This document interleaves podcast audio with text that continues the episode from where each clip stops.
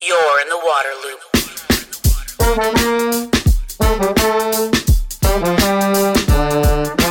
Waterloop, Waterloop, Waterloop. Welcome to Waterloop, the podcast exploring solutions for sustainability and equity in water. I'm the host, Travis Loop. This is episode number 193 NFL Becomes More Blue. The NFL has long had an environment program to mitigate the impact of its major events and leave a green legacy in host cities. But over the last few years, water stewardship has become a more prominent part of the portfolio, particularly in conjunction with the Super Bowl, as discussed in this episode with Jack Groh, director of the NFL Environment Program. He explains how the NFL works with Force Blue, an organization of military special operations veterans, to conduct water projects, including restoring coral reef in Florida, helping the kelp forest in California, and removing invasive snails in an Arizona river. Jack also talks about engaging the NFL fans to raise awareness of current water issues and increase stewardship. Before starting the episode, I want to quickly mention that Waterloop is a nonprofit media outlet that depends on its supporters. This episode was made possible by Open Water. Open Water is ultra purified, electrolyte packed canned water in BPA free aluminum packaging. Recyclable? Check. Climate neutral? You bet. And they even encourage you to fill up at the tap whenever possible. One of my favorite things about open water is it is made in the US and shipped from dozens of warehouses to minimize transportation emissions. Check them out at drinkopenwater.com and pick up a can at a store near you. You're in the water loop. I'm happy to be here talking to you at the Green Sports Alliance Summit in Seattle. Uh, I am a, just have to say, I'm a huge sports fan. I'm a big NFL fan. I have to go on the record, Washington Commanders fan. Uh, we won't hold that against you. no, no, you can't. You can't. I'm loyal. Uh, and then I'm an environmental programs fan. Really fascinated by the environmental programs of the NFL. What what does that mean? What's covered by that? What's encompassed by it?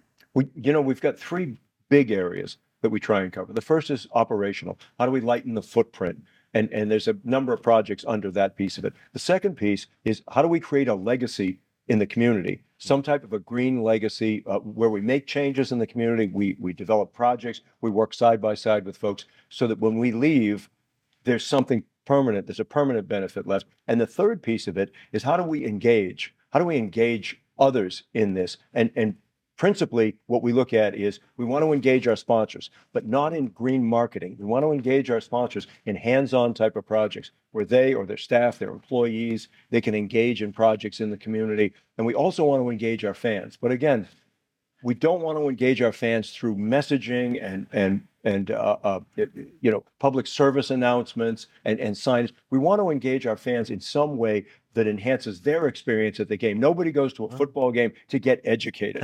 People go to a football game to get entertained, to have fun, to forget about all the to forget about climate change, to forget about all the the problems that we're facing. But so how do we how do we take sustainability and use it in a way and engage with fans that makes them tell a story when they go home and say, mm-hmm. "Hey, guess what happened to me at Super Bowl?" So that's that's our objective there. So we got those three big ones that we look at. when we talk about sustainability and the environment, there's so many different aspects and pillars of that. I'm very focused on the water side. Could you just talk generally about how water fits into this environmental program? Well, we we weren't doing much around mm-hmm. water for, for, for years, mm-hmm. uh, if- and and I guess the main reason would be we just didn't know what we could do to address that. But now, in the last couple of years, last four or five years, we've partnered with an outfit called Force Blue. These these are all special ops military vets. You know, combat divers. You know, we're, we're talking about uh, uh, Navy SEALs and um, Army Rangers and Air Force Pararescue. Folks with really highly developed uh, underwater skills. You know, as well as o- other skills. Uh, Force Blue is taking these folks kind of out of retirement, retraining them and redeploying them around marine conservation. So we hooked up with them. I think it's been almost five years now since we hooked up, and um, we wanted to do something in Miami for Super Bowl that would really make a difference. So we worked with them. We worked with marine scientists. We worked with uh, uh, local environmental agencies and others, and we put together this coalition to restore a section of coral reef along the uh, Florida coast. That's our only barrier reef. That, that coral reef uh, along the only barrier reef in the United States, and up to 90% of that now is either dead or dying because of disease and because of climate change. So what the scientists have done is they've developed a program where they create new genotypes of coral. I, I think right now there are like 80 brand new genotypes. And it's just when people say what's a genus, well, it's when you breed these corals, you breed them for certain qualities. So you find those corals that are already resistant, you breed them with other corals that are resistant, and boom, you've got a basic new genotype of coral that can resist climate change and resist ocean, acidification. So we replanted. a You're sa- you're sounding like a marine biologist right now. Sorry. I have no, no, no. Don't be sorry. I'm just saying. Okay, this guy's got some technical knowledge, some science uh, knowledge. You can't hang out with marine scientists under on a boat for, for hours and hours and hours without picking up something by osmosis. Yeah. But, we um, uh, we restored a small area as an experiment. It went very well. We went back the next year when we had Super Bowl in Tampa. Tampa is actually the place where the research is being done on coral. We went back and planted an area that was the size of an entire NFL football field. Now, if you fast forward a couple of years later, that entire area has come back to life. It's thriving. It's a thriving marine ecosystem with all kinds of uh, flora and fauna underwater there, and it's spreading. The, the, the, the, the original football sized reef now is starting to spread out and branch out into other areas and, and bring life back to that area. So that was our first really significant marine conservation uh, project. And, and Hundred- A hundred yards of hope. 100 yards right? of hope. Yeah, great, great connection, obviously, to the size of a football field. Yeah, and, and now it's a documentary, uh, a movie. Uh, thanks to uh, National Oceanographic and Atmospheric, they gave Force Blue a grant to produce uh, a 48 minute documentary, which is a stunning film. It's about restoring a reef, but it's also about restoring the lives of these military vets who've lost their sense of mission, lost their sense of purpose in their life, and now they've come back with this retraining, and now they're working on marine conservation, and they feel like they matter again. So I guess part of the NFL's approach is you have all these franchises, they have stadiums, they're in cities, they're focused on kind of local initiatives, local sustainability, and so forth. But then there's this idea that the when the NFL goes around for the Super Bowl, for the draft, for other big events, you try to do something in those communities, environment related. Is that that's kind of an overarching frame? Yeah, the four big events we have each year: Super Bowl, Pro Bowl, the draft, and the uh, kickoff. Oh, we also have the combine too. We don't have a program for combine right now, but we have a program for the other four big events. And like you said, they're in different cities all the time every year, so we get a chance to work uh, in different areas of the country every year. And in each area that we go into, there's different environmental issues, there's different sustainability issues. So a big part of our job and our mission is to get in there early and often, a, a- a- at least a year in advance of, of one of these big events, and start meeting with folks locally, find out, get educated about what the environmental issues are in that community, so that we then can come back with some ideas that we can share about. Well, we might have resources. We could do this. We could do this project. You know, uh, some of the standard things obviously are urban forestry because we run into so many uh, neighborhoods, particularly low-income neighborhoods and neighborhoods of color, where there is no tree canopy. And of course, no tree canopy means heat island effect. It means more pollution. It means uh, less green space for kids to play in. So there's an awful lot of of Less impacts. capture of water runoff. Yep. Absolutely. Exactly. Yeah. You know, more potential flooding from the from Sure. storm water. Yeah. So so we, we look at these and then there's other neighborhoods that are food deserts, low income neighborhoods are food. de- So we work with them oftentimes to build community gardens so folks can grow their own produce, feed themselves, and become more self-sufficient than they, they normally would be. So they don't have to do their grocery shopping at a gas store, convenience store. You, you know, which is which is what what what happens. And there are other things like restoring pollinator habit habitat, restoring native plant habitat, removing invasive species. So it varies so much from city to city and community to community. What is it that's a real hot hot button issue for that community? Sure. So Super Bowl Miami, Super Bowl Tampa. Uh, where did you go from there, and, and what other water projects happened, Oh, yeah, especially with your Force Blue folks? From there, we went to the West Coast and, and we started looking around again. We had Super Bowl in Los Angeles, uh, and kelp forest recovery was was was a big issue. A lot of folks talked to us about it and how important it was. And and, and again, you know, not to get too scientific-y. Uh, uh, You're talking to the right it, audience for it. Don't worry. there uh, when when the uh, seal population was devastated by hunting out there what it did was one of their favorite foods are uh, uh, purple sea urchins well the purple sea urchins then the population exploded and so they moved into the areas where the kelp forests are and they started munching everything because their their predator the seals had been hunted to- down too low, not to extinction, but pretty close.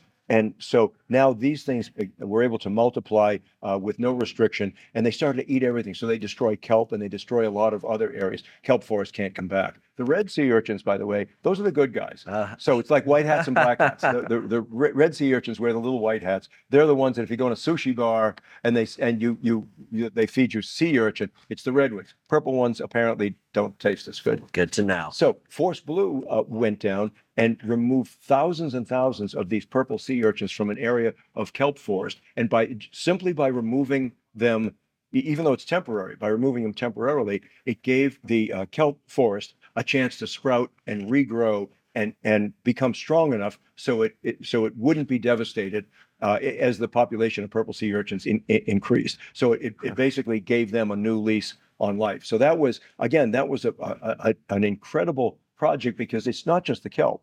It's everything that depends on the kelp, the entire ocean ecosystem that depends on, on these plants, just like with the coral reefs. Sure. The coral reefs, they, they like to say that that's the, the nursery of the ocean Mm. because so much depends on the, the coral reef environment in order for other things in the ocean to grow. Yeah, the biodiversity in coral reefs is just off the charts. Yeah. Okay, so the Super Bowl keeps moving around. Then I think you went to Phoenix, right? go- Scottsdale Yeah, then- area. Then we go to Arizona. You've got a unique battle for the Force Blue guys here. Yeah, we called we called the Force Blue guys. We said, listen, big beach, huge beach, no ocean. you know, so I don't know that we can work with you guys this year. But they actually came in and did some of their own research, and we did too, and, and started talking to folks, particularly the the aquarium folks in Phoenix, who, despite in addition to running the aquarium, have a, have a, have their their tentacles, excuse the pun, into so many other areas of the community in terms of uh, uh, water issues. So we worked with them and found out that the Lower Salt River, which is one of the main recreation areas for the Phoenix area, but it also is the main source of water Mm. for the Phoenix area. Well, the, the, the, the place was in kind of a mess.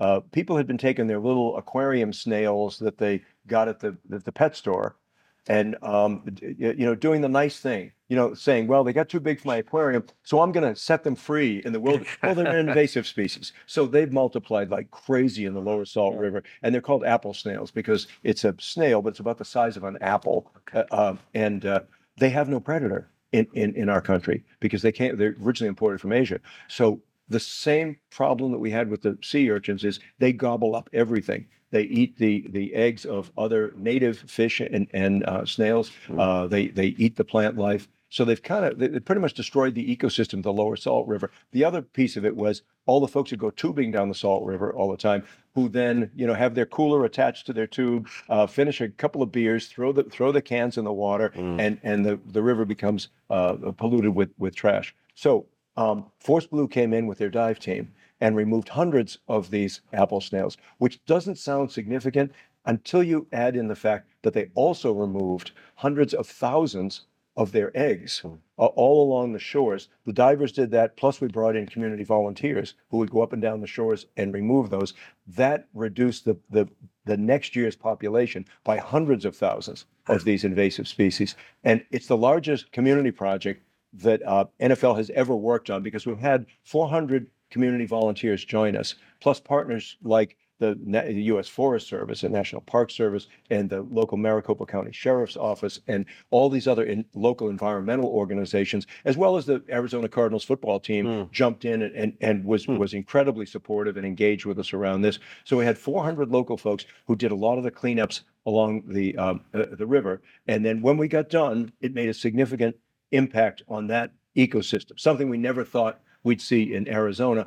But here's here's the legacy piece that we like. We got a call several months later from one of the uh, environmental organizations, and they said, "Hey, we just want you to know that of those 400 volunteers that came down here, they said at least half of them, maybe more, had never worked on any type of environmental or community project before. This is the first time they volunteered, and they volunteered because it was cool. Yeah. It was Super Bowl, it was It's NFL, NFL, it was right. like, hey, we want to be part of this. They said, but we just did a recent project and we surveyed the volunteers, and more than a hundred of the volunteers who showed up with us were were among that cadre of people who had never volunteered before until Super Bowl came along, and he and and our contact there said, now they're sort of part of this Mhm. ecosystem because now that they've done it once and really enjoyed it and had a ball, now they want to do it m- multiple times. Well, that's a great ripple effect right there, a great impact.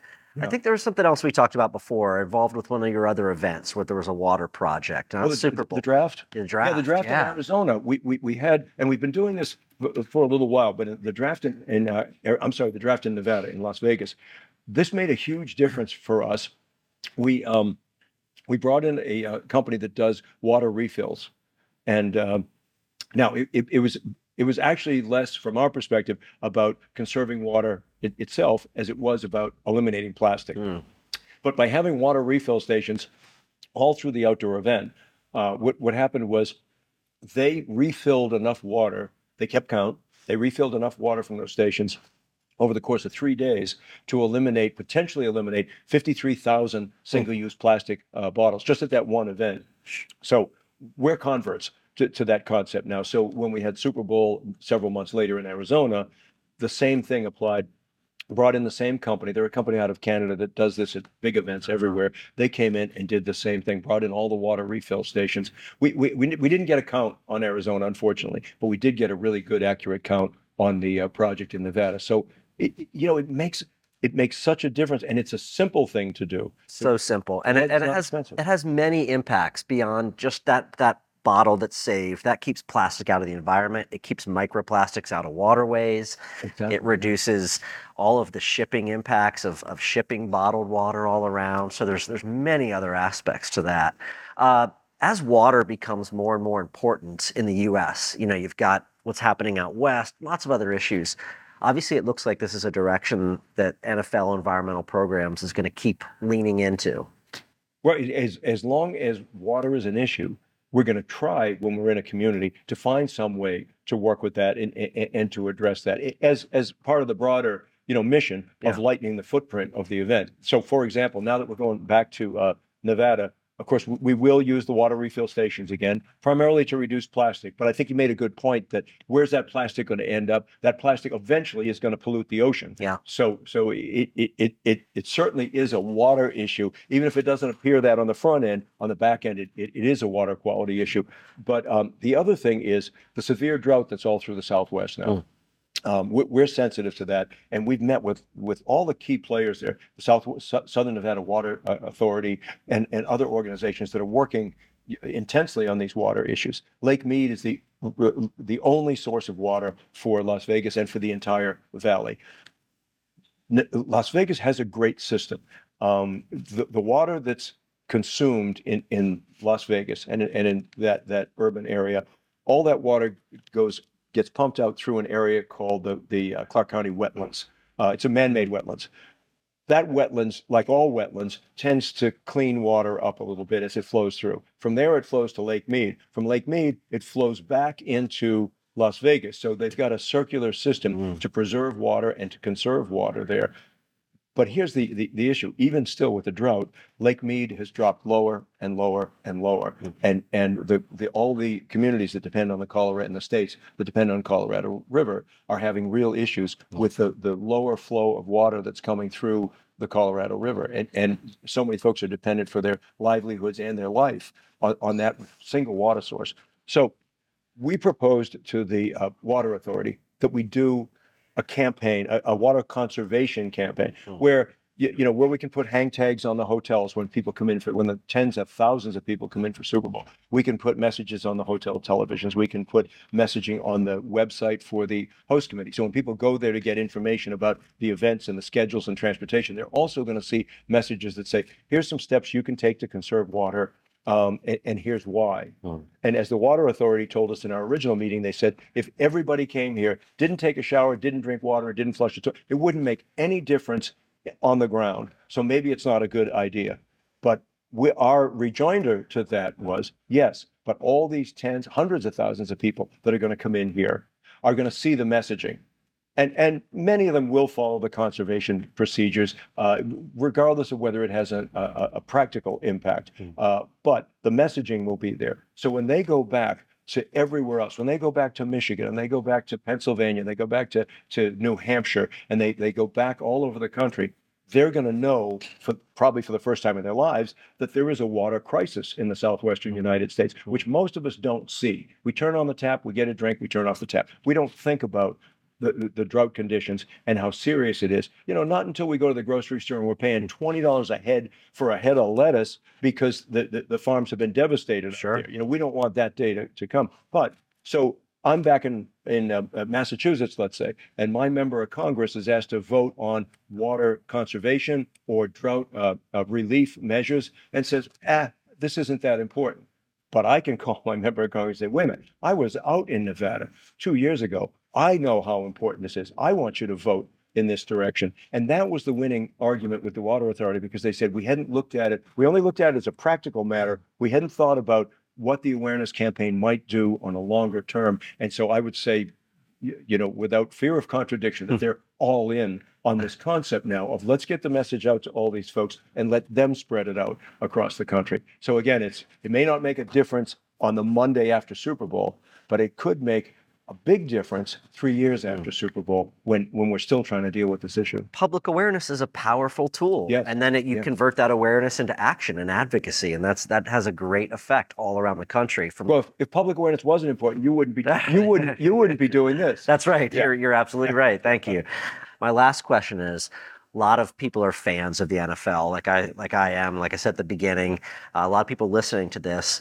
Is there anything that they can do to really support uh, the NFL as it, you know, does these environmental programs and works on water sustainability? Is there anything people out there can do to to help on this? Well, I, I, I, would take a different tack on that and Okay. say it, it's not so much about helping the NFL. I, I, I think that the the strategies that folks can use in their own communities, in their own homes, are really to support the planet and and, and humanity, Hmm. as opposed to the NFL personally. Um, because all the things that we've talked about, you know, whether it's water conservation, whether it's uh, uh, recycling, whether it's composting, uh, whether it's uh, renewable energy, uh, wh- whether it's um, um, protecting biodiversity, uh, developing, uh, you know, habitat, whether it's looking at ways to source food that can be be helpful. All these things are things that can be done anywhere, Hmm. regardless of what any of our sports organizations are doing. So we may create some awareness, but the the issue really is what are you going to do in your own community and in your own town? I, I mean, just like you know, my wife Susan and I, we try to do a lot of projects in our hometown as well too. We've done school gardens where we where the school kids come out and plant the gardens with us and become aware of it. We used to have a, a- lot of problems with with uh, school gardens getting getting vandalized, but when you bring out like like 200 kids and each kid owns one of those plants, Mm. you know, that, and now you have now you have a surveillance force that's going to guard that that school garden because they don't want they, they may not want to defend the entire planet, but they sure as heck want to defend that plant which they put in and which they named Oscar or Penelope or, or or something. Well, like you said, with the volunteers in Arizona on the river, right? You converted them into stewards at that point uh, from their work. So, That's exactly Yeah. what the project did to them. It made them. Well, we we do engage with fans while we're at our events. So, for example, um, uh, at, at one of the recent Super Bowls, uh, we had a fan engagement project. We made a specially designed Super Bowl hat. It looked a lot like the other Super Bowl hats, except it came in a color that you can't buy in the store. It came in like a canvas with a blue stripe color. It was pretty cool. Uh, it also had our NFL green logo on the back of the hat and we would go around we, we ordered hundreds of these and and uh, my team would go around to fans at the various super bowl events also on game day we would do it too Mhm. and we'd go up to folks and we'd engage with them and we'd say hey how would you like to w- win a hat you know well now who doesn't want everyone wants a free hat. who doesn't want Yeah. especially a super bowl hat you know people steal super bowl trash cans of course they're gonna if it's got a logo on it so a hat come on i can, I can wear the hat at home we want to turn it into a story. So we would say to folks, we would say, um, for example, w- w- we would say, okay, um, I'm going to ask you an environmental question, and if you get it right, you win this hat. And uh, oftentimes I'll say, if you get it wrong, you win this hat. No pressure. you're you're going to win the hat one way or the other. And then we would ask folks, name one thing that a person could do in their own life that would be good for our environment. And and it's interesting. Um, if you're above a certain age, which I won't give the number, but if you're above a certain age, most folks will say uh, recycling. If you're below a certain age, if you're below about 15, the answers are all over the place. Drive electric cars, uh, create less trash, uh, use use uh, rec- compost your material. kids understand that there there's a broad number of issues for this. So now we've taken something as as as maybe not glamorous mm. as as the environment. Maybe it's not glamorous to a lot of not as glamorous as, as Super Bowl, but we, for this guy now, it's turned into a personal story, an exciting story that he can share with his buddies and kind of brag about when he gets home. So so that's the kind of elevation we want to do around fan engagement. It's one thing to message your fans, to preach to them, to tell them, well, you should do this and you should do that but we've just never felt that that was effective with folks. It's in sure. one ear and out the other. But if you can somehow change this so mm. that it becomes something active, first of all, they were actively involved. They had to do something to to, to get yeah. to get the hat. They, they didn't just get handed a hat, you know. And then make it a story, make it something fun. So instead of saying, "Oh yeah, these guys were bothering me about you know telling me I should recycle and stuff," all of a sudden it's like this made their experience at Super Bowl even better. Yeah. So that's that's one of the ways we try and engage fans. Sure. Yeah. Well, Jack, I am glad that I met you here at the Green Sports Alliance. I likewise. Yeah. I'm uh, glad we encountered each other. And now that I've learned about what's happening around water, you know, with each Super Bowl especially, I'll be looking forward to following along. Uh, in addition to seeing the game in the future, I'll be I'll be seeing what's happening with water. But... I know you'll be sitting there going bottoms up. Will you? yeah, yeah. yeah. Thank you very much. All right. Uh, my pleasure. Thank you. Thank you for listening to this episode, and thank you to the sponsor, Open Water. To find all episodes, sign up for email updates, and connect on social media, visit waterloop.org. You're in the Water Loop.